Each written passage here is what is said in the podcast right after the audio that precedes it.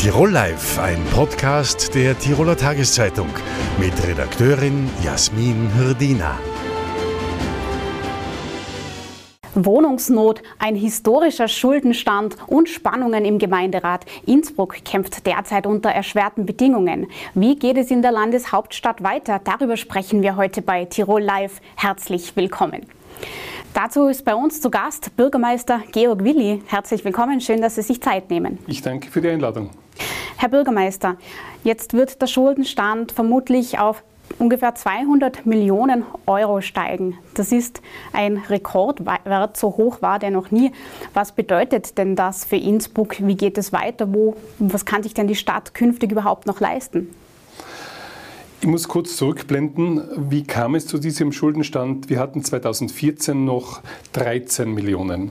Und dann kam vor allem der Bau der Batschakofelbahn und es ist in der Geschichte nach dem Zweiten Weltkrieg noch nie in so kurzer Zeit der Schuldenstand so rasant nach oben gestiegen. Haupttreiber war die Batschakofelbahn, die einfach viel zu teuer war.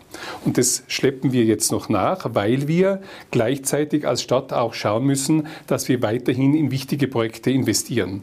Und die Kunst ist jetzt, und ich hoffe, dass der Gemeinderat meinem Vorschlag folgt, dass wir einerseits natürlich sehr sparsam haushalten müssen, aber gleichzeitig in wichtige Zukunftsprojekte der Stadt, das beginnt bei der Mobilität und allem, was wir dafür an Infrastruktur brauchen, schöne städtische Räume, natürlich das Wohnen, aber das wird über die Wohnbauförderung unterstützt, dass wir in diese Projekte trotzdem weiter investieren. Und das ist durchaus eine Gratwanderung, aber die ist schaffbar. Im Sommer sprachen Sie eben noch von einem Window of Opportunity, dass Sie 20 Millionen Euro in Projekte investieren wollen. Jetzt fehlen aber wieder 14 Millionen Euro im Haushalt. Sie sprechen auch von einem Sparkurs, denken sogar darüber nach, städtische Immobilien zu verkaufen. Wie passt denn das dann noch zusammen? Was wir im Sommer hatten, war eine sehr gute Liquidität. Also am Bankkonto war viel Geld und ich habe gesagt, bevor das ohne Zinsen dort liegt, investieren wir doch in die Projekte, die ohnehin auf der Projektliste stehen. Und wir haben versucht, einiges von dem vorzuziehen, um diese Liquidität abzubauen und das ist gut gelungen. Wenn Sie jetzt aber Prioritäten auf gewisse Projekte legen, wo kann und soll denn dann gespart werden und was bedeutet das für die Innsbruckerinnen und Innsbrucker im Alltag? Das ist eben die Kunst, dass man dort, wo es um Dienstleistungen der Stadt einerseits geht und zum Beispiel das ganze breite Vereinswesen, wo ganz viele auch ehrenamtlich arbeiten, der Sportbereich, der Kulturbereich, der Bildungsbereich und so weiter, dass wir dort eben nicht kürzen, um diese wertvolle Arbeit weiterhin unterstützen zu können. Und meine Einladung an die anderen Parteien ist, diese Mischung aus Sparen an der richtigen Stelle, aber auch nicht zu Tode sparen und investieren in Zukunftsprojekte der Stadt, dass wir diesen Kurs miteinander gehen. Jetzt haben Sie gesagt, wo Sie nicht sparen wollen. Sie haben aber nicht gesagt, wo Sie sparen wollen. Wo sehen Sie denn Potenzial, das größte Sparpotenzial? Wir sind als Stadt sehr schmal aufgestellt. Wir haben eine sehr schlanke Stadtverwaltung und wenn wir den Kurs der letzten 3 Jahre, den ich schon einschlagen musste, aufgrund des sehr hohen Schuldenstandes einfach fortsetzen, kommen wir durch. Also zu Tode sparen bringt auch nichts, weil dann steht alles still, nicht alles, aber vieles. Ja? Und die Kunst ist eben genau diese Gratwanderung zu gehen. Wir sind in einem gebirgigen Land, Gratwanderungen sind uns vertraut und wenn man sicher am Grat geht, dann kommt man auch weiter. Und was ist links und rechts vom Grat, also in welchen Bereichen jetzt konkret kann man da ansetzen? Woran denken Sie in etwa? Nennen Sie mal ein Beispiel. Wo man nicht sparen darf, ist alles, wo man sparen sollte, zum Beispiel so schön eine 50 Meter Schwimmhalle wäre, das geht sich nicht aus. So schön ein zweiter vollständiger Recyclinghof wäre, es geht sich nicht aus. Wir haben zu all diesen Dingen alternative Möglichkeiten. Also Großinvestitionen sind kaum möglich. Wenn, dann sollten wir die nehmen, wo es eine Kofinanzierung gibt, über Bundesmittel und Landesmittel. Da gibt es eine lange Liste, die wir derzeit umsetzen, wo bis zu 50% gefördert werden. Unter anderem ja auch ein neuer Studiencampus. Das Thema Wohnen ist ja doch eines der prägendsten Themen in der Landeshauptstadt. Heute plädieren Sie in der heutigen Ausgabe der Tiroler Tageszeitung einmal mehr für Vorbehaltsflächen. Das haben sie 2018 schon einmal probiert. Damals haben sie nicht so viel Zustimmung bekommen. Jetzt scheint es doch ein politisches Umschwenken zu geben. Was würde das denn bringen und was bedeutet das denn für Innsbrucker Grundbesitzer? Wir sind eine sehr attraktive Stadt. Wir wachsen als Stadt. Aber bei den Hauptwohnsitznehmern schrumpfen wir. Und unsere Statistik zeigt uns, wir verlieren wertvolle Menschen an das Umland von Innsbruck. Und der Hauptgrund ist, das Wohnen ist zu teuer. Und das Thema Vorbehaltsfläche ist nichts anderes als ein Preisdeckel bei Grund und Boden.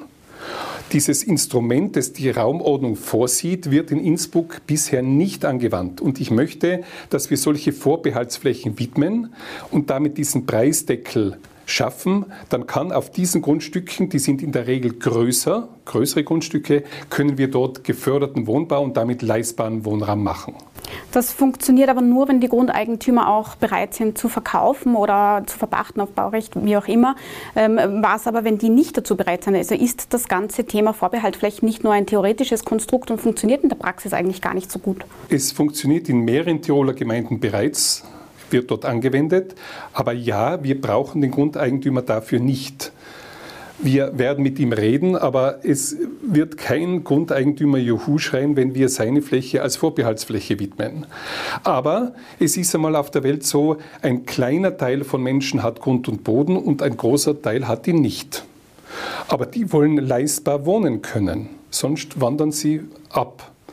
Und da muss es erlaubt sein, im Sinne des Gemeinwohls zu sagen, wenn jemand große Flächen hat, dass ich einen Teil seiner Flächen mit einer Vorbehaltsflächenwidmung preislich heruntersetze, damit andere zu leistbarem Wohnraum kommen. Natürlich schreit da keine Juhu, ja?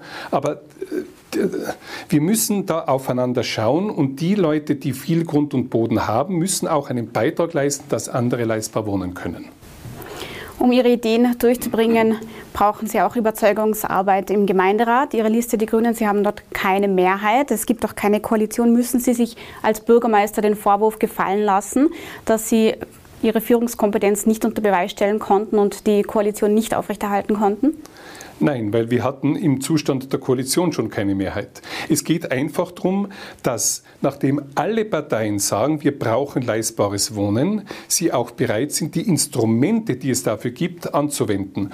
Und die, die nach leistbarem Wohnen schreien, aber bei den Vorbehaltsflächen nicht mittun, die sind unglaubwürdig. Und da sollen sich die Wählerinnen und Wähler ein Urteil bilden, auf welcher Seite sie stehen. Und ich erwarte mir als Bürgermeister im Sinne der vielen Tausenden, die nicht mehr wissen, wie sie ihre Miete zahlen sollen, dass wir gefälligst einen Beitrag leisten, mit den Vorbehaltsflächen zu leistbarem Wohnen zu kommen und dass es dafür eine Mehrheit im Gemeinderat gibt.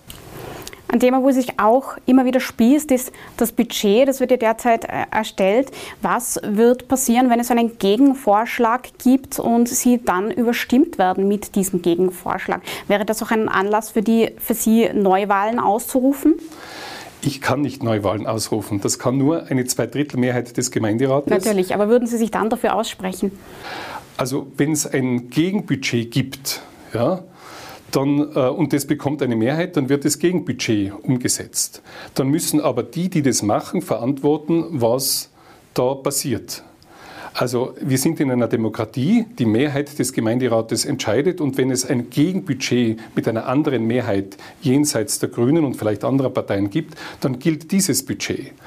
Aber ich hoffe, dass über allem das Wohl der Innsbrucker Bevölkerung steht. Und es haben sich alle Abteilungen des Rathauses zusammen mit der Finanzabteilung, wie ich finde, ein gut vertretbares Budget überlegt.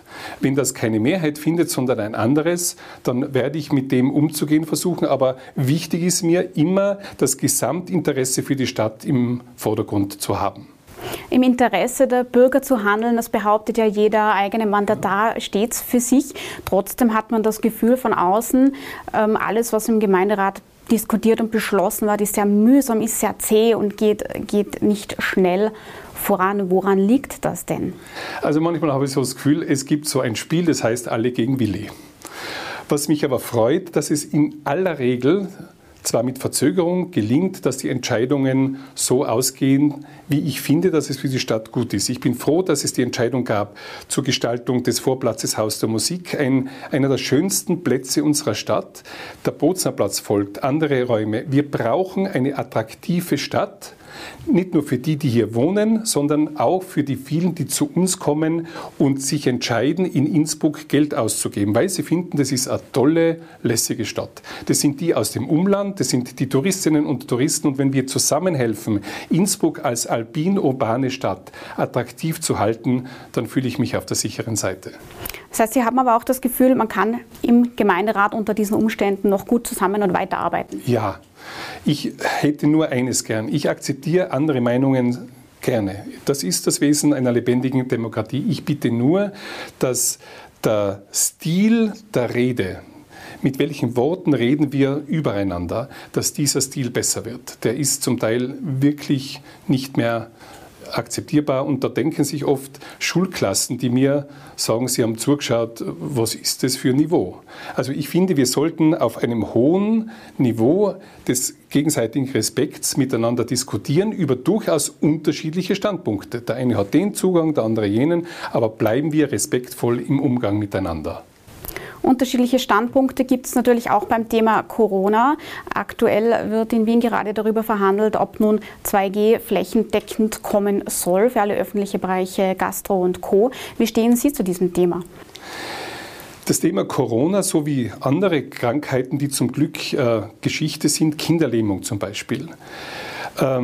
All diese Dinge stehen in dem Spannungsfeld zwischen, es gibt eine medizinische Hilfe in Form einer Impfung versus die Freiheit des Einzelnen, lasse ich mich impfen, ja oder nein. Wir konnten viele schwere Krankheiten der Vergangenheit durch Impfungen ausrotten, zumindest bei uns. Jetzt haben wir die Corona-Infektion und es gibt eine Impfung und wir wissen, sie hilft.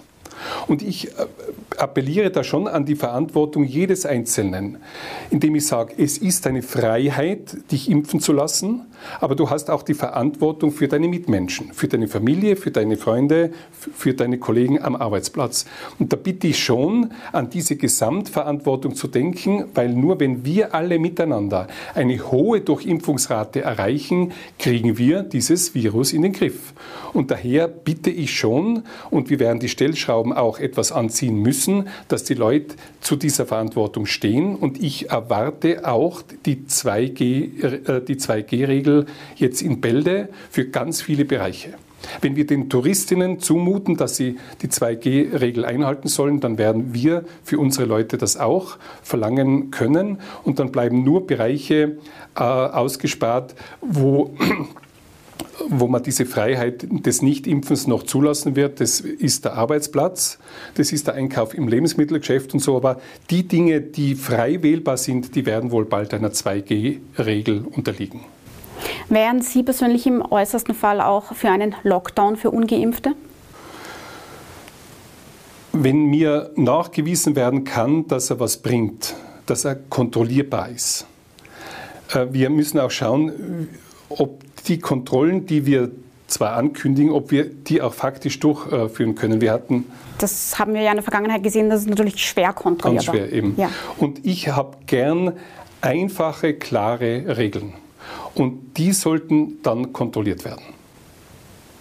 Und Lockdowns in einer Gesellschaft zu kontrollieren, wo für die große Menge, die geimpft sind, die 2G-Regel gilt, und die anderen außerfiltern, die nicht geimpft sind, da müsst ihr unten auf der Straße mit den Kontrollen anfangen. Das heißt, Sie wären prinzipiell dafür, sagen aber, es ist wahrscheinlich nicht umsetzbar.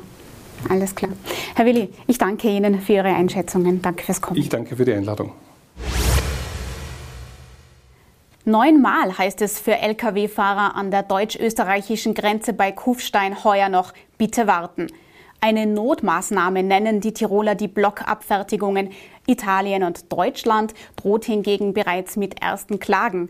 Wo soll das noch hinführen? Darüber sprechen wir heute mit Hajo Gruber, dem Bürgermeister von Kiefersfelden. Er ist uns aus Bayern zugeschaltet.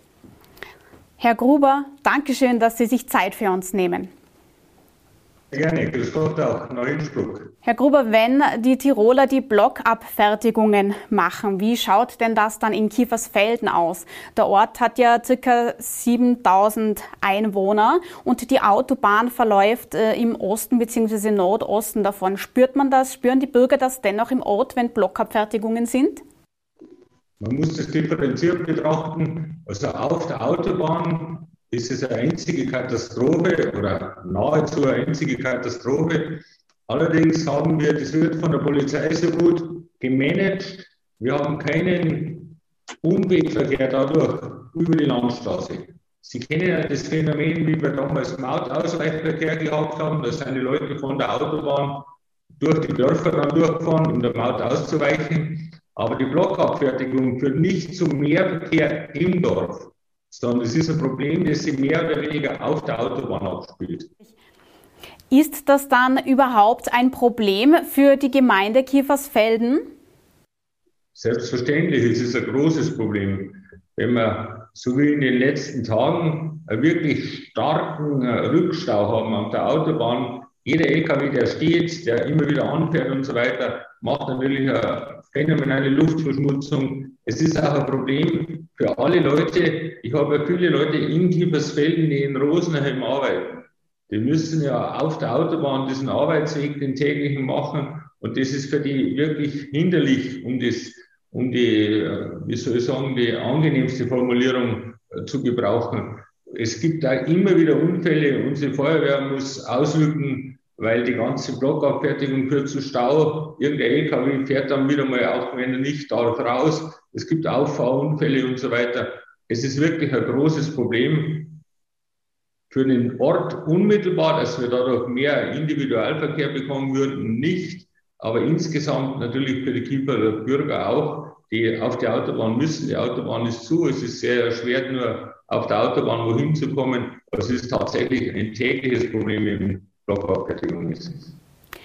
Diese Rückstaus, die Sie angesprochen haben, die kennen ja die Tiroler auch seit Jahren entlang der Strecke zwischen Kufstein und bis zum Brenner hinunter. In der Vergangenheit haben Sie aber immer wieder mal auch Verständnis gezeigt für die Tiroler Maßnahmen, Blockabfertigung, sektorales Fahrverbot. Mittlerweile ist das Thema aber politisch sehr hochgekocht und auch die Maßnahmen wurden immer wieder ausgeweitet. Haben Sie immer noch Verständnis für die Tiroler Maßnahmen?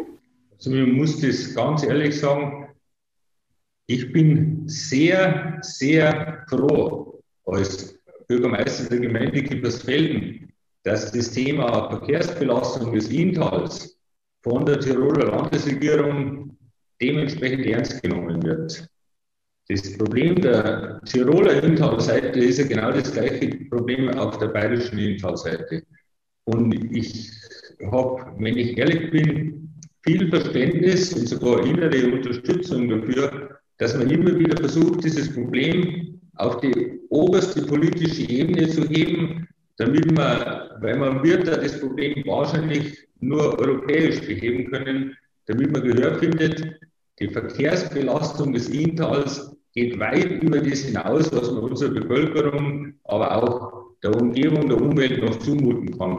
Und wenn ich nur in diesem Zeitraum, in dem ich kommunalpolitisch tätig bin, den Zeitraum betrachte, das war damals eine Sensationsnachricht, 1 Million LKW durchs Inntal im Jahr. Mittlerweile sind wir bei fast 3-mal so viel. Also es ist unbedingt notwendig, dass man dieses Thema auf die oberste politische Ebene hebt.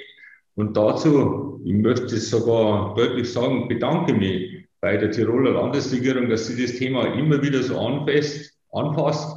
Allerdings muss ich sagen, Blockabfertigung, es ist wie immer im Leben, es kommt auf die Mitte drauf an. Das Pendel ist im Moment ein bisschen extrem ausschlagend. Blockabfertigung aufgrund der Häufigkeit und vor allen Dingen auch aufgrund der Nichtberechenbarkeit oft für die Leute. Wenn quasi Ad-Hoc-Blockabfertigung angeordnet wird, kann sich der einzelne Frächter nicht, der einzelne Fahrer nicht darauf einstellen. Und das ist natürlich schon, das ist weit über dem, was erträglich ist. Und auch die Anzahl der Blockabfertigungen im Jahr. Grundsätzlich Blockabfertigung, das Thema auf die oberste politische Ebene zu heben, habe ich sehr viel Verständnis, ich muss das ehrlich sagen. Aber die Anzahl ist viel zu viel und auch die Berechenbarkeit ist viel zu schlecht. Man müsste einen Mittelweg finden. Also das ist meine Meinung zu dem Thema. Die Tiroler Regierung betont ja immer wieder, dass es sich um Notmaßnahmen handelt, weil man eben auf EU-Ebene so wenig bewegen kann. Ein Grund dafür ist auch, dass auch immer wieder aus Deutschland respektive Bayern Vorschläge der Tiroler blockiert werden, sei es die Wegekostenrichtlinie oder die Korridormaut. Haben Sie denn da noch Verständnis für die deutschen und bayerischen Politikerkollegen? Ich möchte es deutlich sagen, wir sitzen gemeinsam in dem gleichen Tal und wir sollten gemeinsam nach Lösungen suchen. Und es ist halt leider Gottes, es ist tatsächlich so, dass nur eine Seite den schwarzen Peter hat und nur von der anderen Seite verlangen kann, das Problem zu beheben, sondern beide Seiten müssten möglichst schnell agieren. Auf der einen Seite gibt es die berechtigte Forderung, dass man sagt, der Verkehr über den Brenner muss teurer werden. Und warum sollte man nicht versuchen, die Mauterhöhung auch auf bayerischer Seite oder auf der italienischen Seite durchzusetzen? Auf der anderen Seite gibt es natürlich auch leicht umzeichnet das Wort Dieselprivileg, solange die Leute natürlich auch die einzelnen Lkw-Fahrer große Umwege machen, weil man in Tirol wesentlich günstiger tanken kann. Also beide Seiten hätten Hausaufgaben zu machen und gemeinsam könnte man das Problem angehen und wir müssen das Problem dringendst angehen. Im Moment bin ich der Meinung, jede Seite sagt, der andere ist schuld, statt dass man sich zusammensetzen würde und versuchen, das Problem gemeinsam anzugehen. Wie stehen Sie denn dieser Klage gegenüber, die nun im Raum steht, weil es sich ja mutmaßlich um EU-Rechtsverletzungen handeln soll bei den Blockabfertigungen? Würden Sie sich da der Forderung nach einer Klage vom Ministerpräsidenten Markus Söder anschließen? In keinster Art und Weise. Ich halte gar nichts davon, dass wir als Nachbarn uns vor Gerichte treffen. Ich würde sehr viel davon halten, dass wir uns persönlich treffen und die Themen ansprechen und auf diese Art und Weise kämen wir wesentlich schneller zu Lösungen. Aber jede Seite, beide Seiten müssten die Bereitschaft haben, ihre Probleme auch tatsächlich anzugehen. Und nicht nur auf die andere Seite zu schauen und die eigenen Probleme irgendwie unter den Tisch zu kehren. Wie schon gesagt, Dieselprivileg, es ist wesentlich günstiger in Tirol zu tanken. Und auf der anderen Seite, warum sollten wir nicht auch versuchen, das bayerische Inntal, die Maut etwas anzuheben? Es ist allerdings notwendig, dass beide Regierungen, und zwar nicht nur die Landesregierungen, auch die Bundesregierungen und die EU zusammenspielen. Und das Zusammenspielen kann man sicherlich nur erreichen, wenn die Region gemeinsam auftritt, gegenüber der EU, gegenüber Wien, gegenüber Berlin. Und das wäre die Notwendigkeit, die allerdings wirklich gegeben ist. Weil jeden Tag kriegen wir mit, dass das Inntal viel zu viel Verkehr ertragen muss. Und das ist wirklich ein Skandal ohne Ende. Und diesen Verkehr ertragen müssen ja die Tiroler und die Bayern, die im Inntal wohnen. Und deshalb müsste unser gemeinsames Bestreben sein, das Problem so schnell wie möglich anzugehen. Ein Lösungsansatz ist ja auch die Verlagerung des Schwerverkehrs auf die Schiene. Dazu braucht es aber einen Gleisausbau als Zulaufstrecke zum Brenner Basistunnel.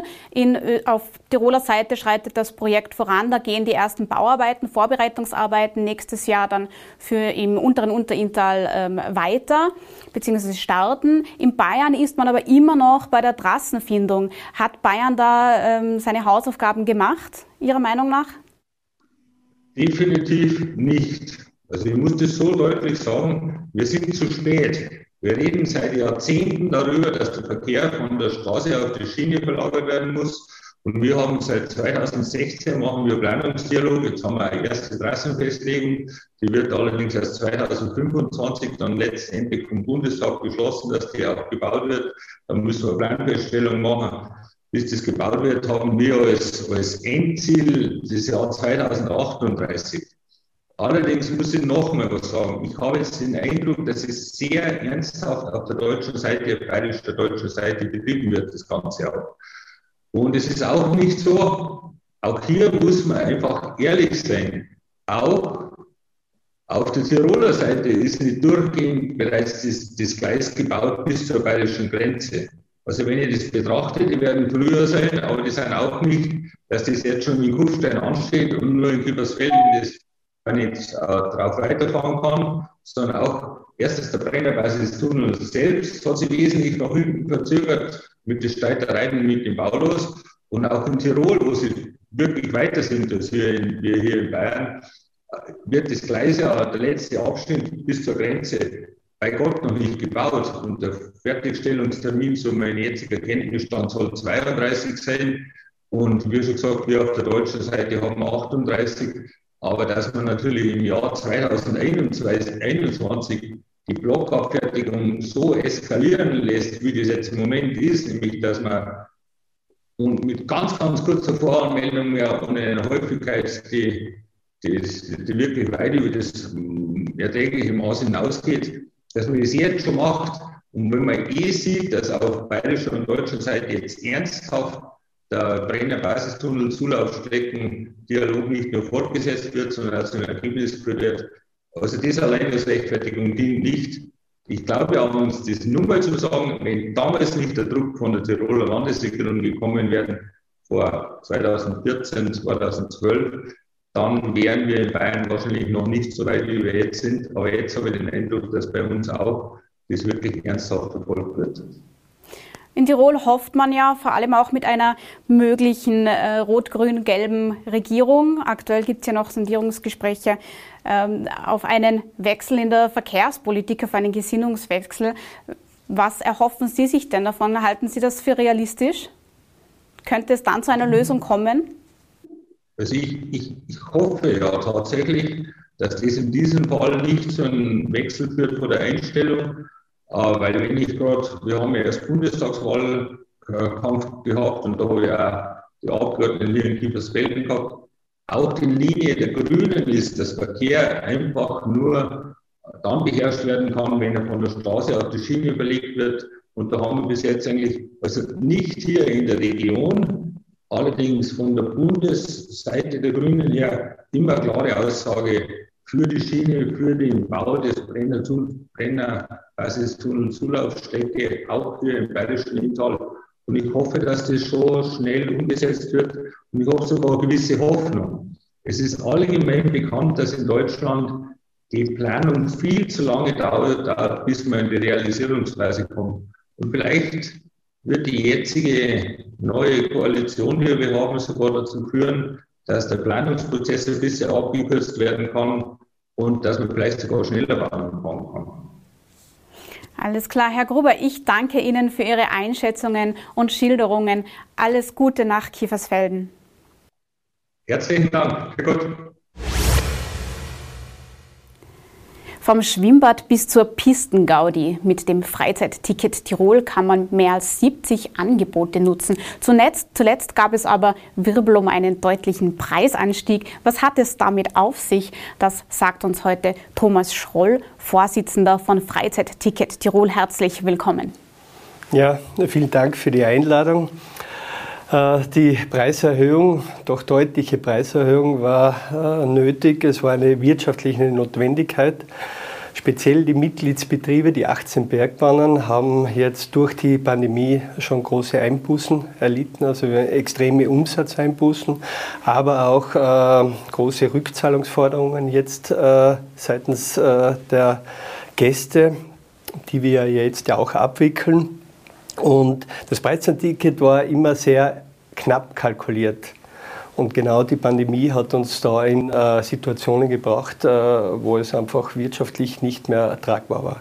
Das hört man ja auch von vielen Unternehmen und vielen Dienstleistungen generell. Jetzt ist es aber so, in der vergangenen Saison zahlten Erwachsene noch 526 Euro. Heuer sind es 610 Euro. Das sind fast 90 Euro Preisunterschied. Ist dieser doch eklatante Unterschied gerechtfertigt? Gerechtfertigt. Jeder muss natürlich hat die Wahl, dass er selbst entscheidet, ob er sich ein Freizeitticket kauft oder nicht. Wir haben den Gast auch dahingehend informiert, wie der Preisvergleich in Österreich in etwa liegt. Wie gesagt, wir haben da, wenn ich einen Verbund herausnehmen darf, das ist die Top-Skipass Mur-Mürz in der Steiermark. Das sind 12 Skigebiete im Winter. sonst keine zusätzliche Leistung. Da kostet der Erwachsene, das Kind und die Familie schon mehr wie das Freizeitticket Tirol. Also wir haben unseren Gast auch dahingehend informiert, dass dieses Preis-Leistungs-Verhältnis immer noch gegeben ist. Und ich glaube, die Kunden haben es auch dementsprechend angenommen. Und wie ich schon gesagt habe, also die deutliche Preiserhöhung war wichtig, dass wir einfach wirtschaftlich hier ein Überleben finden. Für gewöhnlich kann man das Freizeitticket zum Vorverkaufspreis immer im Oktober kaufen. Heuer wurde diese Vorverkaufssaison oder diese Zeitspanne ausgeweitet, auch auf November. Warum hat man das gemacht? Gab es zu wenig Nachfrage im Oktober? Wir sind sehr glücklich, dass wir heuer auch wieder jetzt im Vorverkauf ca. 50.000 Karten verkauft hat. Man muss sagen, da sind wir sicher heuer wieder der größte Ticketverbund in ganz Österreich. Wir haben uns in den letzten Tagen im Oktober dazu entschlossen, weil viele Anfragen gekommen sind hinsichtlich der Rückerstattung, dass diese Rückerstattung erst am 1. November stattfinden kann. Es war uns nicht anders möglich, weil wir die Auswertungen über die Nutzungen machen mussten. Wir mussten es abstimmen, einfach mit dem Programmierer, und deswegen konnten wir es erst ab 1. November anbieten. Und deswegen haben wir uns auch entschieden, dass wir den Vorverkauf noch um einen Monat verlängern. Die Gäste bekommen aus dem letzten Jahr jetzt ihr Geld zurück und können sich dann noch entscheiden und zum Vorverkaufspreis entscheiden, ob sie doch noch ein Freizeitticket Tirol kaufen wollen. Wie läuft diese Rückabwicklung ab? Wo darf man sich dahin wenden? Sie können sich an die Homepage, auf unserer Website freizeitticket.at, gibt es eine sehr einfache Maske, wo man einfach nur seine Nummer eingibt, also die Ticketnummer, seinen Namen, Geburtsdatum, Adresse, und es wird Ihnen sofort aufgezeigt, wie hoch die Rückerstattung ist. Also es waren ja letztes Jahr 51 Tage Lockdown, und daraus resultierend bekommt jeder Gast 14% zurückerstattet. Haben Sie diese Einbußen jetzt in diese Preissteigerung schon mit einberechnet, oder wird das zukünftig dann doch noch ein Loch ins Budget reißen? Alle Rückzahlungen haben ein Riesenloch in unser Budget gerissen, ob es die 8% im letzten Jahr waren, ob es die 14% jetzt sind. Wir erwarten ja auch weiter Klagen seitens des VKI und für das letzte Jahr. Die reißen ein Riesenbudget in unser Loch. Wie gesagt, das Freizeitticket war immer sehr knapp bemessen, und wenn die Wirtschaftlichkeit letztendlich nicht mehr gegeben ist, dann haben wir auch gesagt, dann müssen wir das Freizeitticket einstellen. Wir denken aber, dass es genau jetzt uns gelungen ist mit dieser Tariferhöhung, dass wir auch die Gewährleistung haben, dass wir in den nächsten Jahren auch dieses Angebot weiter an die Tirolerinnen und Tiroler bieten können. Das heißt, Sie sind zuversichtlich, dass es das weitergeben wird. Sie gelten ja als der Vater des Freizeitticket Tirols, haben aber in der Öffentlichkeit schon mehrmals Ihr eigenes Kind quasi auch in Frage gestellt. Sind Sie dennoch zuversichtlich, dass es die nächsten Jahre noch ein Freizeitticket geben wird unter diesen erschwerten Bedingungen, erschwerte finanzielle Bedingungen, die Sie eben geschildert haben? Ich glaube wirklich jetzt fest daran, dass wir mit dieser Tariferhöhung, wir haben ja wirklich monatelang diskutiert darüber, also diese 18 Mitgliedsbetriebe, und ich glaube selber daran, dass wir das Freizeitticket so retten können. Es wird mein Baby sein, weil ich es vor 15 Jahren mit zwei Partnern gegründet habe und dann ausgebaut habe auch. Deswegen glaube ich auch selber jetzt dran, und ich war mir nicht immer sicher, weil wenn letztendlich die Wirtschaftlichkeit nicht gegeben ist, dann ist es schwer, dass ich die Mitgliedsbetriebe auch weiter motivieren kann, dass sie hier in dem Angebot dabei sind. Aber ich glaube, dass wir jetzt die Basis geschaffen haben, und ich sehe sehr positiv in die Zukunft, wenn ich sehe, dass immer mehr Gemeinden das Freizeitticket auch unterstützen. Wir haben gerade den letzten Fall, ich glaube, die Gemeinde Völz, die die Kinder jetzt mit 100 € unterstützt. Also ich muss mich bei der Gemeinde sehr herzlich bedanken, dass sie das tun. Immer mehr Gemeinden unterstützen die Bevölkerung, wenn sie ein Freizeitticket kaufen. Ich glaube, es kommt auch von der Frau Hasselwanter-Schneider im Landtag ein Antrag, dass 10% der Kosten für ein Freizeitticket vom Land übernommen werden. Also wir hoffen, dass auch die Bevölkerung hier unterstützt werden. Wir haben immer gesagt, wir wollen keine Unterstützung für uns. Wir müssen das für uns selber berechnen. Aber wenn der Gast hier Unterstützung bekommt, dann sehen wir das sehr positiv. Das heißt, ich höre heraus, von den Betrieben gibt es positive Signale, dass sie das auch in den nächsten Jahren noch weiter mitmachen wollen. Was glauben Sie denn, ist denn bei den Kunden los? Ist dort jetzt mit dieser neuen Preiserhöhung die Schmerzgrenze erreicht? Bräuchte es jetzt vielleicht auch mehr Subventionen oder glauben Sie, dass es so auch noch weiter funktioniert und die Nachfrage stabil bleiben wird? Letztendlich haben wir jetzt wieder 50.000 Tickets verkauft. Das heißt, der Kunde hat sehr wohl gesehen, dass Preis-Leistung immer noch passen. Wir gehen zuversichtlich in die Zukunft und denken, dass das Freizeitticket weiter bestehen bleibt. Wir werden uns genau überlegen, natürlich im nächsten Sommer, wie die Preise für die Saison danach ausschauen. Wir werden uns bemühen, auch, dass alle Betriebe dabei bleiben. Wir werden uns im Programm einfach auch weitere Überlegungen machen und ich persönlich glaube auch jetzt, dass es weiter bestehen bleibt. Mit einer weiteren Preiserhöhung steht das auch zur Debatte? Das wird immer erst im Sommer des nächsten Jahres diskutiert und ich glaube, wir werden uns genau überlegen, zu welchem Preis wir das Freizeitticket dann wieder weiter anbieten. Sie sind ja auch Geschäftsführer bei der Nordkettenbahn. Dort sind ja Touristen ein fixer Bestandteil, auch was den budgetären Teil betrifft. Die bleiben ja jetzt pandemiebedingt, international zumindest betrachtet, immer noch aus. Mit welcher Bilanz rechnen Sie denn heuer? Naja, die Pandemie hat uns, also unser Unternehmen, fest im Griff, das muss man sagen. Also wir haben letztes Jahr einen extremen Rückgang gehabt. Also wir haben letztes Jahr knapp 60% unserer Gäste verloren. Im heurigen Jahr liegen wir bei ca. minus 45%. Wir wissen jetzt auch nicht, was die nächsten Monate bringen. Wir gehen ja jetzt nach dem Sonntag in Revision, aber wenn wir aufsperren, wissen wir auch nicht. Kommt wieder eine Reisewarnung. Die Infektionszahlen in den letzten Tagen sind ja dramatisch nach oben gegangen und wie gesagt, wir wissen es nicht, wie es weiter aussieht. Ich habe ein sehr homogenes und gutes Team. Wir bereiten uns auf die Wintersaison vor, wir bemühen uns auch da weiter das Angebot gleich am Anfang mit Christkindlmarkt und dann das Skigebiet natürlich mit der Öffnung des Skigebietes auch zu machen. Aber wie gesagt, letztendlich weiß niemand, wie es derzeit auch weitergeht.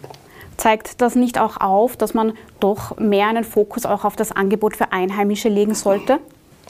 Gerade die Nordkettenbahnen haben einen extremen Fokus auf die einheimische Bevölkerung. Wir bieten Rabatte für Einheimische an, immer. Also die Nordkettenbahn gewährt 20% Rabatt für den Einheimischen. Wir organisieren das Freizeitticket, wir bemühen uns wirklich sehr dahingehend. Und wie gesagt, also wir haben das ganze Jahr fast offen und sind ein starker Partner auch für die einheimische Bevölkerung. Wie steht es denn um die Talabfahrt für die Innsbrucker aktuell? Ja, das hat nicht den Grund, dass wir deswegen keine Talabfahrt haben wollen. Wir wollen sehr gerne die Talabfahrt haben. Aber das hat jetzt eine lange Historie. Wir haben nach den Auslaufen der Verträge haben wir 2 Jahre verhandelt. Und erfolglos leider und mussten dann im Juni 2019 die Verhandlungen an die Stadt abgeben. Wir haben die herbe Kritik auch seitens der Stadt bekommen, seitens natürlich auch der Gäste. Aber die Stadt selbst sieht ja jetzt auch nach 2,5 Jahren, wie schwierig es ist und hat auch noch nicht diese Ziele erreicht, dass eben der Abschluss speziell für die Dreierabfahrt gekommen ist. Und das tut uns persönlich sehr leid. Aber wenn Grundeigentümer nicht mehr zustimmen wollen, dann können wir leider auch nichts machen. Vielleicht nettere Aussichten und zwar auf den Februar. Dort jährt sich heuer zum 30. Mal ein sportliches, bedeutendes, vor allem für Sie bedeutendes Ereignis. Sie wurden 1992 Olympiasieger im Bobfahren. Haben Sie zu diesem Jubiläum etwas geplant? Haben Sie vielleicht auch noch Kontakt zu den Teamkollegen?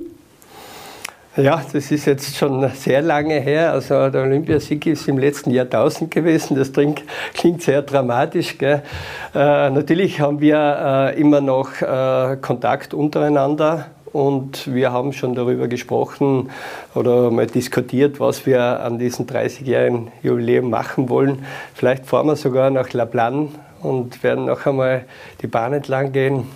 Wir wissen es nicht und sonst gehen wir irgendwo hin Skifahren. Immerhin. Herr Schroll, ich danke Ihnen für die Aus- und Einblicke. Danke Ihnen auch für Ihr Interesse im Namen des gesamten Teams. Bis zum nächsten Mal.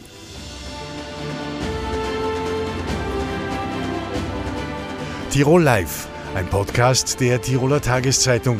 Das Video dazu sehen Sie auf tt.com.